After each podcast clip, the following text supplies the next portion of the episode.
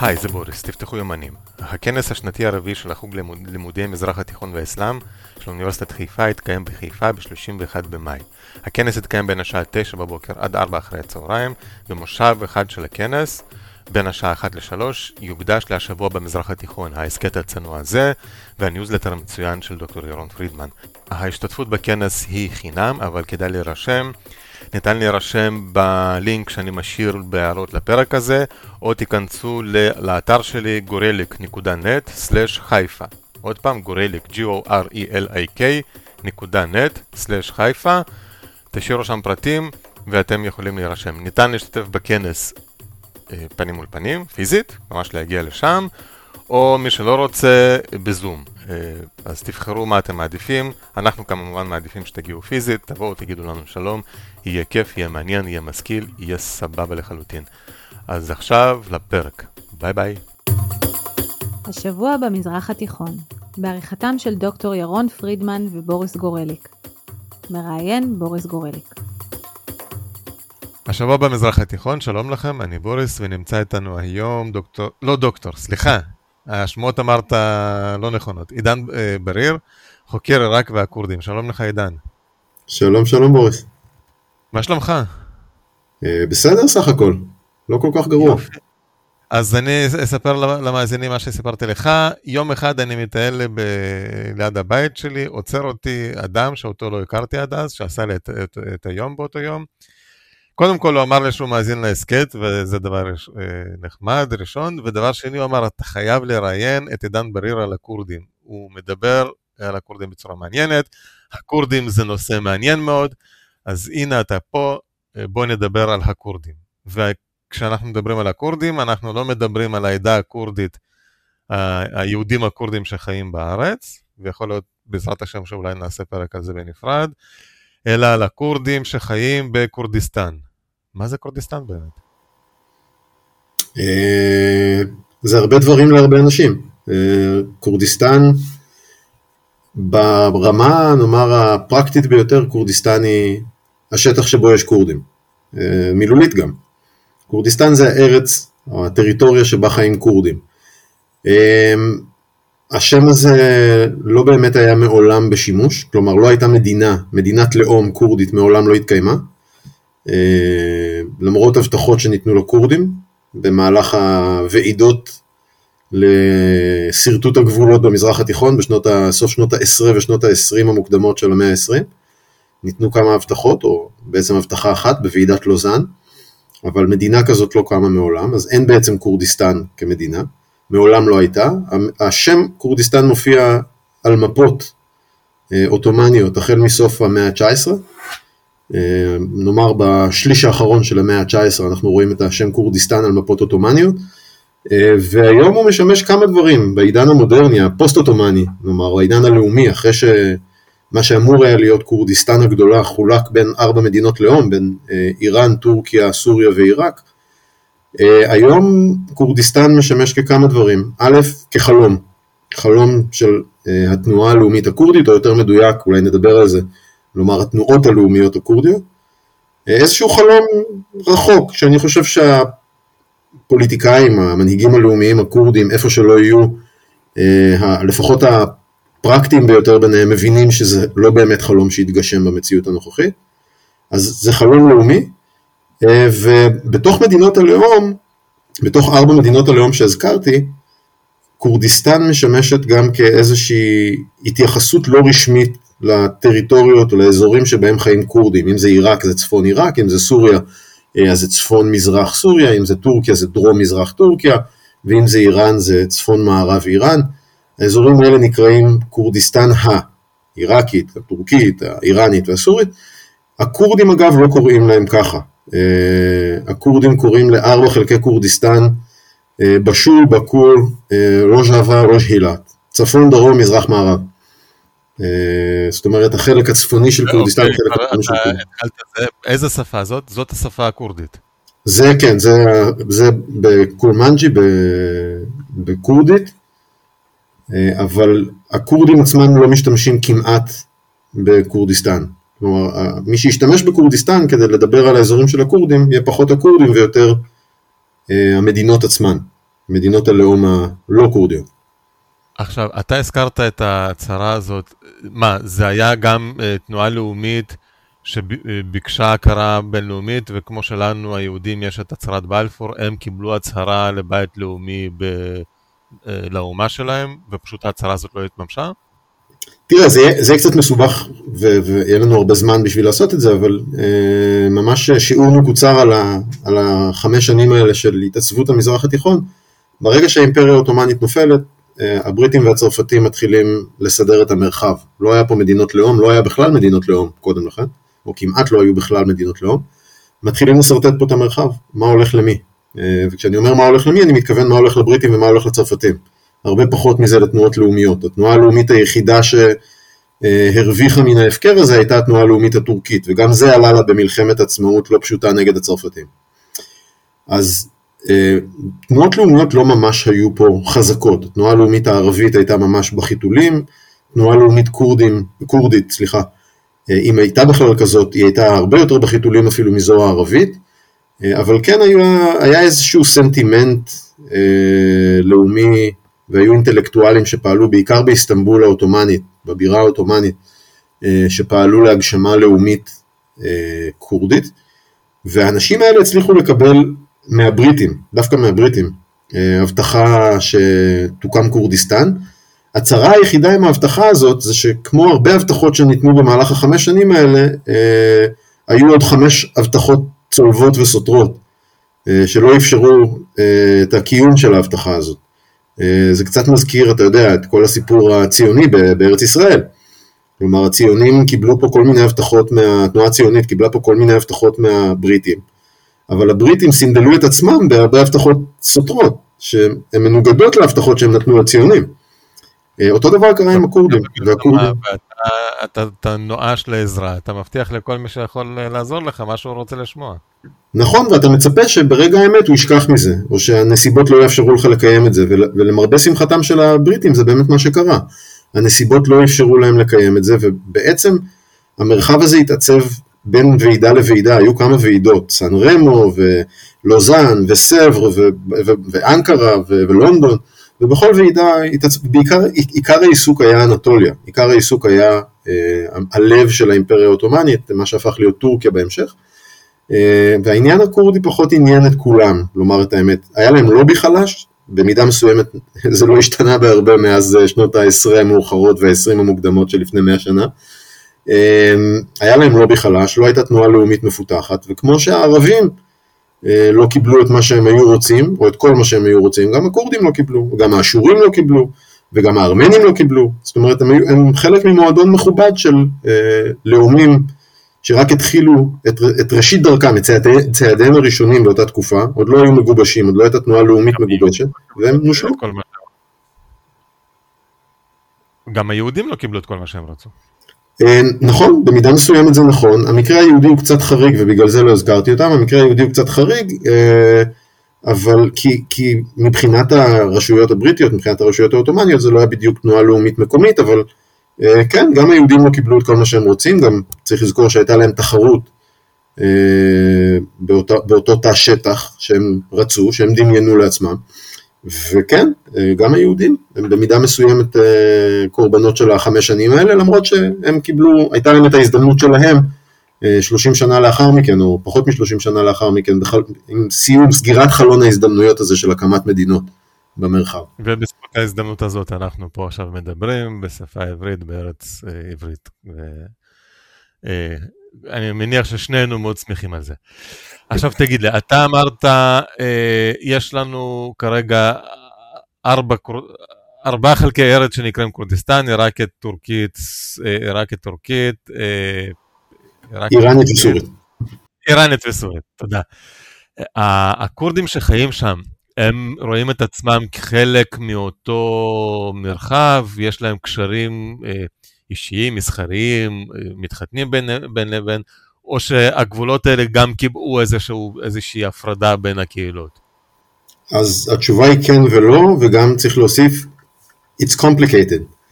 Uh, זה מצב מאוד מורכב. אני אתחיל מהסוף. הגבולות הלאומיים האלה בפירוש יצרו מציאות חדשה. אמרתי קודם שהחלום של כורדיסטן הגדולה, החלום הלאומי של כורדיסטן הגדולה, בעצם האנד גיים, כן? החלום הגדול, להקים מדינה כורדית על כל שטחי כורדיסטן ההיסטורית לכאורה, או לא לכאורה, ולכונן מדינת לאום חדשה בשם כורדיסטן, החלום הזה מבין מי שמבין שהוא לא חלום ריאלי, והעובדה שיש ארבע מדינות לאום ששרדו מאה שנים לא פשוטות, לפחות לחלקן, מאה שנים מאוד מאוד לא פשוטות, ועדיין שרדו. העובדה שזה קורה אה, גורמת לפרקטיקנים, נאמר, בין הלאומנים הכורדים, להבין שחלום כורדיסטן הגדולה לא יהיה. מה עוד שמשך מאה שנה של, אה, צריך להבין שהארבע קהילות האלה, ארבע קהילות, אה, הקהילות הכורדיות שחיות בתוך מדינות לאום, הן מתנהלות ארבע, ש... סליחה, מתנהלות מאה שנים בתוך ארבעה מסלולים נפרדים, שלא נפגשים כמעט אף פעם. חוץ מבחלום הגדול הזה, אין כמעט נקודות מפגש בין כורדים מעיראק, איראן, אה, טורקיה וסוריה. הם בעצם חיים ארבעה מסלולים. כשאתה מדבר על ארבעה מסלולים, מה, מה, מה, נגיד, זה שבטורקיה הטורק אמר אין יותר כורדים, כולנו טורקים, לזה, לזה אתה מתכוון? במידה רבה זה היה מנת חלקם בכל המדינות. אה, אולי באיראן טיפה פחות, אבל ממש טיפה פחות. אה, אף אחת ממדינות הלאום האלה, בכלל מדינות לאום, כן? תחשוב על המדינה שלנו, תחשוב על כל מדינת לאום אחרת. מדינות לאום לא אוהבות אה, יצורים זרים בתוכם. אה, הן בוודאי לא אוהבות אה, שאיפות לאומיות מתחרות. והשאיפה הלאומית הכורדית, ועצם העובדה שהכורדים, לפחות בטורקיה למשל, או באיראן, היו במספרים גדולים, וגם בעיראק, וגם בסוריה, השאיפות הלאומיות המתחרות האלה היו איום על התנועה הלאומית, מה גם שהתנועה הלאומית בכל אחת מהמדינות האלה הייתה תנועה לאומית מאוד צעירה. אה, אז המדינות לא אהבו את זה, ומה שקרה זה שבכל ארבע המדינות האלה אה, נוצרה תנועה לאומית, או תנועת שחרור לאומי, אם אתה רוצה, כורדית, שפועלת במקביל ובנפרד מכל שלוש הקבוצות האחרות הכורדיות שפועלות בשלוש מדינות לאום. זאת אומרת, התנועה הלאומית הכורדית העיראקית צומחת מאה שנה כתנועה לאומית כורדית עיראקית. אין לה קשר כמעט, לא אידיאולוגי, לא פרקטי בשטח, היא לא משתפת פעולה כמעט עם תנועות לאומיות כורדיות אחרות. והיא מאה שנה נלחמת באויב אחד שנמצא בבגדד. התנועה הלאומית הכורדית בטורקיה נלחמת מאה שנה באויב שנמצא ב... באנקרה, ו... וכך בכל שאר החלקים של כורדיסטן. ולכן יש בעצם ארבע תנועות, לא- ארבע תנועות לאומיות כורדיות נפרדות לחלוטין, עם השנים ועם התעצבות של אה, מבני הנהגה שונים בכל אחת מהתנועות האלה, נוצרו לך גם ארבע קבוצות כורדיות לגמרי לגמרי שונות. אז כן, אפשר להגיד שהתנועה הלאומית הכורדית בטורקיה ובסוריה הן שתי תנועות לאומיות די דומות ואחיות במובנים רבים, או בנות דודות אם אתה רוצה, אבל התנועה הלאומית הכורדית בעיראק והתנועה הלאומית הכורדית באיראן הן שונות מאוד. יש לך דפוסי הנהגה שונים, יש לך מוקדי כוח שונים, וגם ההתכווננות שלהם, הם פועלים מאה שנה בתוך מדינה דוברת ערבית. הכורדים בטורקיה מאה שנה בתוך מדינה דוברת טורקית. נוצרות לך קהילות. אבל זה לא רק השפה שונה. לא, לא, אני אומר, זה, זה לא השפה, זה הקונטקסט הפוליטי בכלל, השפה הוא ביטוי אחד. הקונטקסט הפוליטי, אתה נלחם נגד אויב אחד, אתה מחונך בכפייה בשפה אחת, אחרת. כלומר, לא בשפה כן. שלך, אבל בשפה אחת, אתה, בערבית או בטורקית או בפרסית, לא משנה. אתה מפתח לעצמך דפוסים שונים, אתה מאה שנה גם לא בקשר, יש גבולות לאומיים קשוחים וקשיחים בין המדינות האלה. הם לא גבולות אה, נושמים, הם לא גבולות אווירים. יש לך ארבע קהילות נפרדות. אבל מה קורה כשהכורדים, אה, נגיד מהגרים, יש דיאספרה כורדית, מהגרים לאיזושהי מדינה אירופאית, כורדים מאיראן, עיראק, סוריה וטורקיה, נפגשים באיזה רחוב, באיזה פיאצה ברומא, הם רואים את עצמם חברים ואחים לאומה, או שכל אחד מנהל את הקהילה שלו? אז גם פה כן ולא. אה, כן הם אחים לחלום, יש להם חלום משותף. אה, במידה מסוימת זה כמו, אתה יודע, אם תשאל אותי, היית שואל אותי לפני 200 שנה, אם יהודי פולני פוגש יהודי תימני ברחוב ב... לא יודע מה, ב... בסין. כן, לא משנה, במקום רחוק ולא קשור. האם יש להם משהו משותף? כן, אה, לשנה הבאה בירושלים הבנויה, אוקיי? זה, זה משותף. הכיסופים לירושלים הם משותפים. האם יש להם משהו משותף חוץ מזה? אני לא כל כך בטוח. אותו דבר. כלומר, החלום של כורדיסטן הגדולה אה, היה, היה ונותר משותף לכולם, במידה מסוימת, גם אם בווליום כזה או אחר משתנה. אבל בפרקטיקה היומיומית, השפת אם של האנשים האלה, צריך, צריך אולי לומר משהו על השפה הכורדית. השפה הכורדית היא בליל של דיאלקטים, והדיאלקטים האלה לפעמים הם מאוד רחוקים עד כדי אי הבנה ממש אחד של השני. כלומר, כורדי דובר סורני, נניח מהאזור של קירקוק, סולימניה בעיראק, לא בהכרח יבין, או כמעט בהכרח לא יבין, כורדי דובר קורמנג'י, אתה יודע מה? לא מטורקיה. כורדי דובר קורמנג'י שחי בזאחו, עדיין בעיראק, כן, בכורדיסטן העיראקית. אה, יש, יש דיאלקטים מאוד מאוד רחוקים, יש אה, לפחות חמישה דיאלקטים בולטים, שניים גדולים ועוד שלושה די קטנים, אבל לא תמיד קל להם לתקשר אחד עם השני. אשכרה לתקשר, כלומר לא להבין אה, ספר, כן? ממש לתקשר ברמה היומיומית. אה, וגם, אתה יודע, שוב, מאה שנים של חיים, גם אם חיים אה, אנטגוניסטיים, חיים לא מתוך אהבה גדולה, בתוך מדינת לאום אחר, נוצרים לך דפוסים אחרים, השתייכויות מפלגתיות אחרות, כלומר כורדים בטורקיה, אה, למרות שהיום זה מתחיל להשתנות, אם היית פוגש אותם לפני 10-15 שנה, היית רואה שחלקם הגדול הם תומכים שקטים יותר או רועשים יותר של ה-PKK. בעיראק אתה לא רואה כאלה דברים. כורדים עיראקים, כורדים מכורדיסטן העיראקית, לא היו נאמנים ל-PKK, להפך, הם שנאו את ה-PKK. בזו ל-PKK.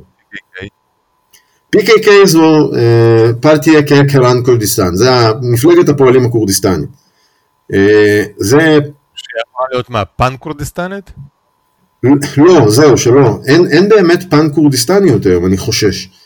אה, וגם ה-PKK, שאולי הייתה המייצגת הכי חוצת גבולות של גרסה מסוימת של לאומיות כורדית, היא הפכה להיות משהו אחר מאוד בעשור האחרון. אה, אולי אם יהיה לנו זמן נדבר על זה, אני חושב שזה מקרה מאוד מעניין.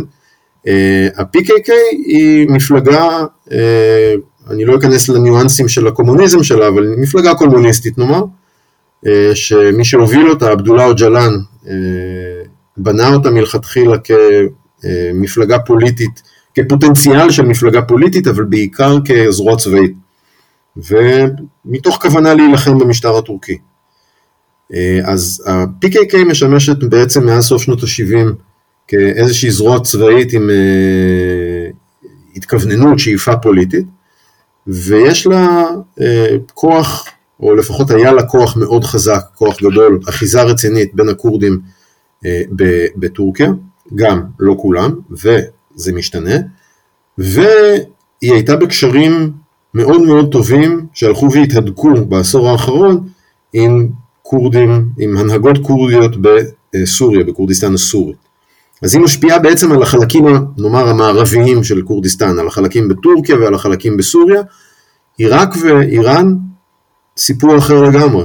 אה, עיראק הרבה יותר שבטית, מסורתית ומחנאית גם, מתחלקת בעצם בין שתי קבוצות אה, שבטיות, הברזנים והטלבנים המפורסמים. ובאיראן המצב הוא מאוד מאוד שונה. באיראן הזירה הפוליטית הכורדית הרבה פחות מפותחת, יש שם אחיזה חזקה לקומוניסטים, מפלגה שנקראת פג'אק, אה, מפלגה הקומוניסטית הכורדית. אה, זה אגב קורה גם בכורדיסטן העיראקית, בהרבה מקומות, וזה נחלש עם השנים, באיראן עדיין יש להם אחיזה משמעותית, אה, ויש שם אחיזה משמעותית, בעיקר בעשור, עשור וחצי האחרונים, למפלגת בת של ה-KDP, המפלגה של ברזני מעיראק. אז uh, במידה רבה אפשר לראות את איראן ואת עיראק כאיזושהי מעין יחידה כורדית יחסית קרובה והדוקה, וטורקיה סוריה היא יחידה כורדית יחסית קרובה והדוקה, וביניהן יש תהום מאוד מאוד גדולה. בתפיסת ההנהגה, מהי הנהגה כורדית, מהו החלום המשותף, uh, הכורדים בעיראק יהיו הרבה יותר או לפחות נכון, עד לפני בערך עשור הם היו הרבה יותר פרקטיים ופרגמטיים, כלומר כאלה שמבינים שהחלום הגדול הוא כנראה לא מציאותי בשלב הנוכחי וצריך להתעסק בפיתוח וטיפוח של האוטונומיה שלהם, בעוד שה-PKK היה הרבה יותר הרדליינר, הרבה יותר קיצוני, וזה שצריך ללכת עד הסוף, להילחם על החלום הגדול, וכאמור גם זה השתנה, עבדוללה אוג'לן בעודו בכלא השתנה, אה, הוא יושב היום בכלא, הוא יושב בכלא משנת 98 בעצם, אה, בטורקיה, אה, ובעשור האחרון הוא... רציתי לשאול אותך גם על ג'לן, אבל לפני זה, הזכרת את האוטונומיה הכורדית בעיראק, זאת האוטונומיה הכורדית היחידה שקיימת היום, או שבעצם בכל אחת מהמדינות האלה יש איזושהי אוטונומיה? חלילה, לא, לא. תראה, מבחינת, אוקיי, בכורדיסטן העיראקית יש אוטונומיה אה, שנבנתה החל מתחילת שנות ה-90. נבנתה שם אוטונומיה אה, ממש עקב בצד אגודל ובהתנהלות מאוד מאוד מחוכמת וחכמה של ההנהגה הכורדית. אה, בעיקר מסעוד ברזני וג'לאל טלבאני, שני ה... אה, נקרא לזה, זה לא באמת האבות המייסדים, אבל שני המנהיגים הלאומיים החשובים של הדור האחרון. אה, הם פיתחו וטיפחו את העניין הזה של, של האוטונומיה מ-91, זה לא עבר חלק, ב-96 הם עוד התגוששו, הייתה מלחמת אזרחים גדולה, אבל מ-2003 בחסות אמריקאית ובזכות העובדה שהאזור הכורדי היה שקט ותמך באמריקאים, אז מ-2003 אנחנו רואים האצה מאוד רצינית של התגבשות של האוטונומיה, שבעצם נכפתה על המדינה העיראקית החדשה. במה האוטונומיה הזאת מתבטאת? האוטונומיה הזאת היא בעצם מדינה עצמאית כמעט לחלוטין, אה, שחוץ ממטבע ולפחות על הנייר יחסי חוץ, מנהלת את הכל אה, בעצמה. אה, למה אני אומר לפחות על הנייר יחסי חוץ? כי גם המדינה הזאת מנהלת יחסי חוץ עצמאיים ולפעמים ממש סותרים ופוגעים ביחסי החוץ של עיראק. למעשה הדבר המרכזי היחידי שמבדיל אותה ממדינה בעלת ריבונות מלאה זה מטבע. ושורה של הסכמים כלכליים שמסנדלים אותה לתוך עיראק. אה, אבל היא, שומע, היא אחראית על מעברי הגבול הצפוניים של עיראק, כלומר פקידים כורדים מתפעלים את מעברי הגבול הצפוניים בעיראק. אה, יש לה משטרה משלה, כוחות ביטחון משלה, צבא, פשמרגה מפורסם. זה משמעותי. כן, כן, זה, זה הישג משמעותי, האמריקאים אה, עזרו להם מאוד לבנות ולבצר את האוטונומיה, הם התנהלו מאוד בחוכמה, בעיקר אה, מסעוד ברזני. אה, ההצלחה הגדולה הגיעה די לסיומה ב-2017, לא לסיומה הרשמי, אבל האוטונומיה הכורדית, הם הגיעו לאיזושהי פסגה של אה, מצד אחד אה, תחושה של אה, מיצוי של הצעד הנוכחי, של שלב האוטונומיה, וצריכים לפרוץ לעצמאות, ומצד שני גם של ביטחון עצמי מול הרשויות בבגדד. זה קרה אחרי הניצחון על דאעש במוסול, אה, הדיבור בכורדיסטן העיראקית היה שצריך לצאת למשאל עם, אני מניח שאתה זוכר את משאל העם הכורדי הזה, בספטמבר 2017. אה, באופן מאוד לא מפתיע, אה, השאלה שנוסחה הייתה האם אתה תומך בעצמאות כורדית, כן או לא. באופן לא מפתיע, 93% תמכו בעצמאות כורדית, 93% מהכורדים שיושבים בתוך האזור של האוטונומיה הכורדית בצפון עיראק תמכו בדבר הזה.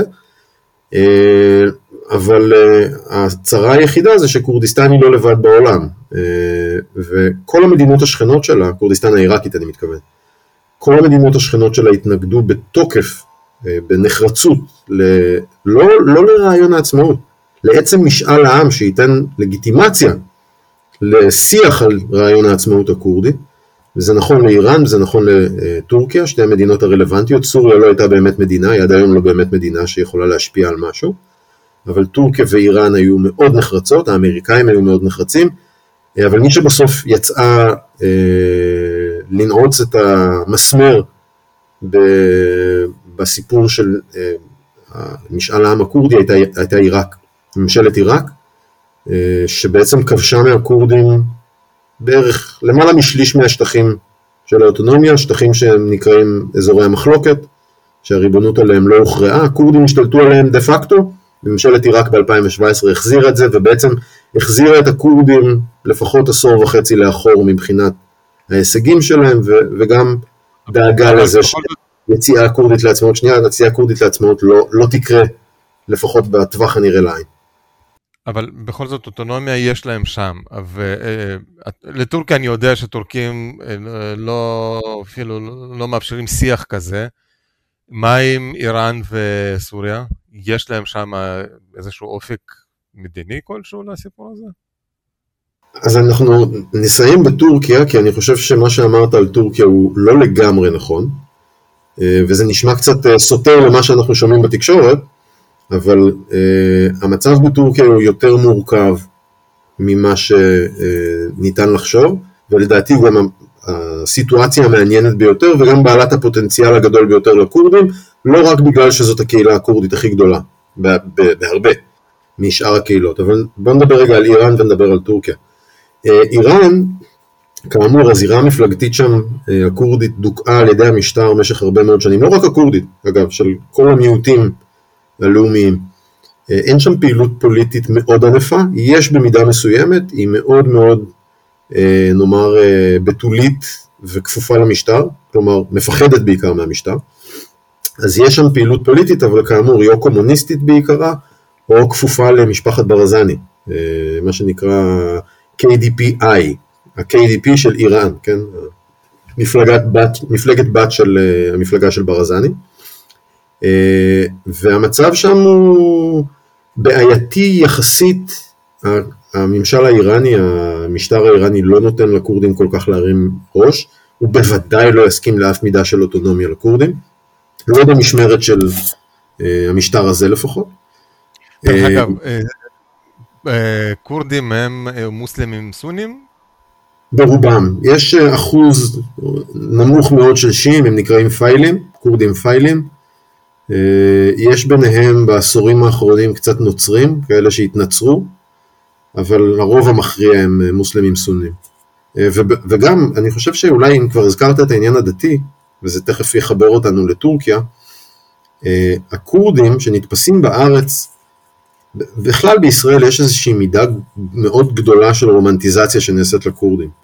וזה נובע מהקשר המיוחד שהיה לאנשי מוסד עם כורדים, עם משפחת ברזני בעיראק וכולי, וסיפורי גבורה שאנחנו שומעים מעת לעת מכל מיני ותיקי המוסד וותיקי אמ"ן וכולי. אמ, הכורדים בסך הכל, לא משנה כל כך איפה, אבל בסך הכל זאת קהילה מאוד שמרנית, ובמידה רבה גם קהילה דתית מאוד. אה, זאת קהילה, קהילה הררית, לא, לא מפתיע שהיא שמרנית, כן? אה, קהילה מאוד מאוד דתית, והדבר הזה בא לידי ביטוי במידה רבה בהרבה מההתנהלות אה, של הכורדים. צריך לומר שלצד הדתיות והשמרנות, היא גם בחלקה הגדול, לא בכולה, אבל בחלקה הגדול קהילה מאוד שבטית. הקהילה הכורדית. אולי יש שבטיות שהיא קצת שונה מהשבטיות נאמר הערבית, אבל היא קהילה מאוד שבטית, רואים את זה ממש בבירור בעיראק. ההתגדרות השבטית סביב משפחת ברזני מצד אחד, משפחת טלבני מצד שני, אה, והדפוסי הנהגה שנוצרו בחבל האוטונומי בעיראק הם דפוסים מאוד מאוד שבטיים, משפחתיים. אה, גם זה מאפיין את הקהילה הכורדית הזאת. אוקיי, okay, אז בוא, בגלל שנשאר לנו מעט זמן, בוא נעבור לטורקיה. מה אמרת שזה מקרה מאוד מיוחד, זה גם הקהילה הכורדית הגדולה ביותר. זו הקהילה הכורדית הגדולה ביותר, אה, נאמר שלפחות מחצית מהכורדים, או כמחצית מהכורדים בעולם אה, חיים בטורקיה. אה, כבר מהשלבים הראשונים של התגבשות הלאומיות הטורקית, של בעצם התבססותה של המדינה הטורקית, מדינת טורקיה, בשנות ה-20 של המאה ה-20, הסיפור הכורדי היה קו אדום. כלומר, הכורד, הממשל הטורקי בכלל לא הסכים לדבר על כורדים, הם דיברו בזמנו על טורקים הרריים. אה, זה מין ביטוי שהפך לבדיחה קצת על, על הטורקים. אה, הכחישו את זה מכל וכול, לא אין לאומיות טורקית, אין שפה טורקית, אסור גם ללמד אותה בבתי הספר, למדו טורקית, אה, זה היה מאוד אפקטיבי אגב, כי חלק גדול מהקהילה הכורדית, וזה אנחנו נראה את ההשפעות של זה fast forward 100 שנה, חלק גדול מהקהילה הכורדית היא בכלל דוברת טורקית. אה, לראיה, עבדוללה ג'לן עצמו, כן, אבי האומה הכורדית אה, בטורקיה, הוא בן של טורקי ואימא כורדית ואימא כורדיה צריך לומר.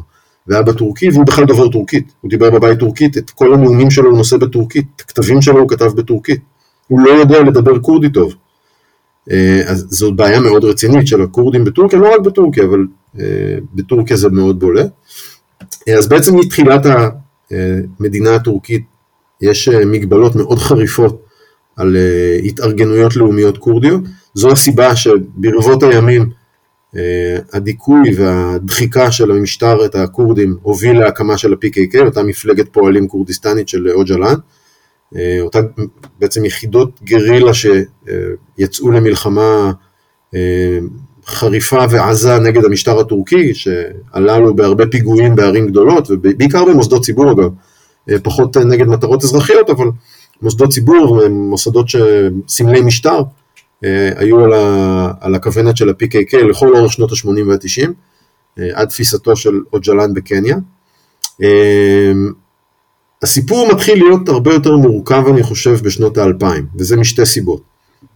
א', העלייה של ארדואן בשנת 2001, בעצם בשנת 2002 הוא הופך לראש ממשלה. אה, העלייה של ארדואן, אה, ארדואן, היום זה קצת קשה, זה לא, זה לא ישכנע אף אחד אם אני אגיד את זה, אבל ארדואן בשנים הראשונות שלו היה ההבטחה הדמוקרטית הכי גדולה שהייתה אי פעם בטורקיה. אה, במידה רבה הוא עד היום נהנה מהקרדיט הזה. זה שהרחיק את הצבא מהשלטון. בדיוק, הרחיק את הצבא מהשלטון, שזה רק ביטוי לדחיקה של מה ש... על הלייקליק, לכפייה של החילוניות בטורקיה. ארדואן מהרגע הראשון חתר לבטל את זה, וחלק מהביטול של הדחיקה הטורקית הזאת היה גם אה, איזשהו ניסיון או ניסיונות לאורך השנים אה, לבוא באיזשהו משא ומתן עם, הכורדים. זה היה בכמה גלים, זה התגבש עם הזמן, זה הגיע לשיא במידה מסוימת ב-2012, עם תוכנית שנקראת אצ'רם, היפתחות פנימה דווקא, כלומר לתוך קהילות בתוך טורקיה שצריך אה, לבסס איתם יחסים טובים, צריך אה, לתקן איתם את נזקי העבר, כולל הכורדים, בין היתר. אה, עד כדי ככה תקווה הייתה גדולה שבאמצע העשור הקודם ארדואן פתח ערוץ טרטה, ערוץ, התאגיד השידור הטורקי פתח בהוראתו ערוץ בכורדית. השפה הכורדית, לפחות בחלקים מסוימים שיש בהם רוב כורדי באוכלוסייה, ניתן היתר ללמד את השפה הכורדית בבתי הספר. אה, נפתחו אוניברסיטאות שיש בהן חוגים, זאת אומרת אוניברסיטאות פתחו חוגים ללימוד השפה הכורדית, לראשונה, מאה שנה, לא, לא קרה, חסר תקדים. אה, אז זה דבר ראשון, כלומר, היו שינויים משמעותיים אה, מרחיקי לכת בטורקיה. מצד שני, ברגע שעבדוללה אוג'לן, המפקד של ה-PKK, אבי האומה, אני קורא לו בחצי חיוך, הכורדית בטורקיה, נכנס לכלא, הוא מתחיל לעבור שינוי מאוד רציני, שינוי אידיאולוגי רציני. אה, הוא יושב בכלא וקורא כתבים של איזה הוגה אנרכיסט יהודי מארצות הברית, אה, ומשנה את דעתו לגמרי. אם הוא היה מנהיג קומוניסט, כלומר אם הוא עיצב את ה-PKK כתנועה קומוניסטית 20-30 אה, שנה לפני כן, הוא מתחיל לחשוב לגמרי מחדש על מה צריך לעשות, מה בכלל הדרך הנכונה למאבק.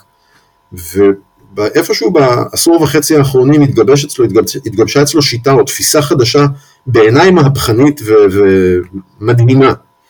אה, לא, אני לא אומר מדהימה כציון להישג הלאומי שלו, כן? אני אומר מדהימה כי השינוי הוא מדהים.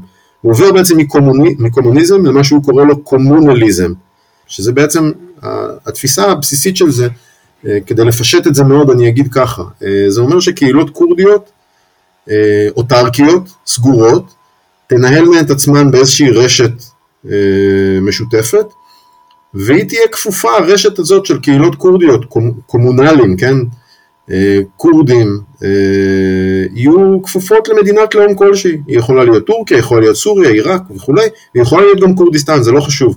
מה שזה אומר, אם אתה מפרק את זה אחורה, זה אומר שבעצם אין יותר כורדיסטן מבחינתו. או לפחות לא במובן שהוא יצא להילחם נגדו, נגד המדינה, נגד מדינות הלאום קודם לכן, 20-30 שנה קודם לכן. אין בעצם חלום כורדי. החלום הכורדי מאבד את החשיבות שלו, הוא כבר לא המטרה. המטרה היא תחזוקה משותפת של הקהילה הכורדית. וזה כולל שפה, וזה כולל תרבות, וזה כולל השתייכות, אבל זה לא כולל לאום עכשיו. וזה בעצם יוצר אה, משבר מאוד גדול בתוך התנועה הלאומית הכורדית, כי ה hardliners, הקיצונים של ה-PKK, שגדלו על ברכי המאבק והתחבאו בהרים 30 שנה כדי להגשים את החלום של כורדיסטן הגדולה, פתאום מבינים שמי שהוציא אותם לקרב, אוג'לאן בעצמו, כבר לא מאמין כל כך בחלום הזה. או גם אם הוא מאמין בו, הוא חושב שהוא לפחות כרגע לא על הפרק. ויש שם כרגע פילוג מאוד מעניין בין אנשי ההרים, אה, הפלג שנקרא קנדיל, הפלג הלוחם של ה-PKK שלא מוכן לוותר על החלום ומתבצר בקנדיל בצפון עיראק, כדי להמשיך להילחם נגד המדינה הטורקית, ובין פלג אה, פוליטי, פרגמטי, פרקטי מאוד, שנקרא HDP, מפלגה פוליטית כורדית חדשה, שכמוה לא הייתה בטורקיה עד לפני קרוב לעשר שנים, אה, שזכתה להישגים מדהימים בבחירות. אה, זכתה לייצוג בפרלמנט, עד כדי כך ייצוג חסר תקדים, שהוא הפך לאיום יותר גדול מה-PKK. ראשי התנועה הזאת, ראשי המפלגה נכלאו על ידי הטורקים, המפלגה אה, הוצאה מהחוק, חזרה פנימה, אבל היא נמצאת על הגבול של אה, חוקיות בטורקיה, והשינוי הגדול הזה שעבר אוג'לן משנה את המפה הפוליטית אה, הכורדית, וגם את התפיסה, את תפיסת העולם הבסיסית של מהי לאומיות כורדית, באופן שמשפיע דרמטית על הכורדים בטורקיה, אבל הוא גם מחלחל להרבה מקומות אחרים.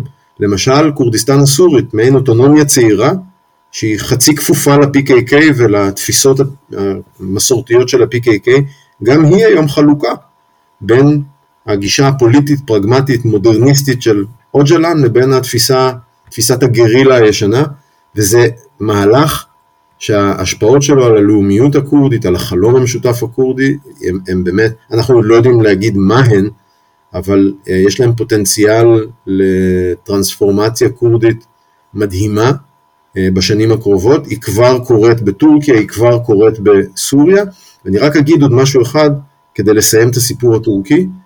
אה, אמרנו קודם שהכורדים, באיזה מין אמירה כללית, קהילה שמרנית ודתית מאוד, מחצית מהכורדים, כמחצית, אני לא אגיד בדיוק, לפעמים זה היה קצת יותר, לפעמים קצת פחות, כמחצית מהכורדים בטורקיה, אה, עם כל הסנטימנט הלאומי שמייחסים להם, עם כל ה-PKK בעברם, מחצית מהכורדים בטורקיה הם מצביעי ארדואן. כי מה שחשוב להם, לפני חלום כורדיסטן כנראה, זה מישהו שידאג לערכים שחשובים להם באמת, וזה הערכים הדתיים. אז מחצית הכורדים בטורקיה אה, רואים את עצמם קודם כל אה, נאמנים לאסלאם הפוליטי, על פי דרכו של ארדואן, ולא נאמנים דווקא לדגל הכורדי, וזה גם אני חושב איזושהי אה, השתנות מודרנית בתקופת ארדואן בטורקיה, שהיא משהו שלא ניתן לבטל אותו בכלל בכלל. וכן צריך לומר, ממש כדי לסיים, שארדואן אחרי 2016 גם יצא למלחמה בכורדים.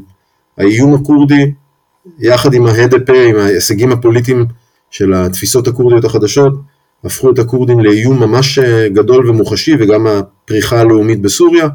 ארדואן יוצא גם למלחמה, אז מי שהביא את התקווה הגדולה גם אה, היה זה שבמידה אה, רבה יצא למלחמה ישירה נגד הכורדים, וגם הפך את עצמו לאיום גדול על התנועה הלאומית הכורדית, על כל גווניה ופניה. טוב, בסדר. אני, תקשיב, הייתי בטוח שכורדים זה איזה קבוצה קטנה אזוטרית, שהאמת שקצת חששתי שלא יהיה לנו על מה לדבר במשך חצי שנה, אה, שעה.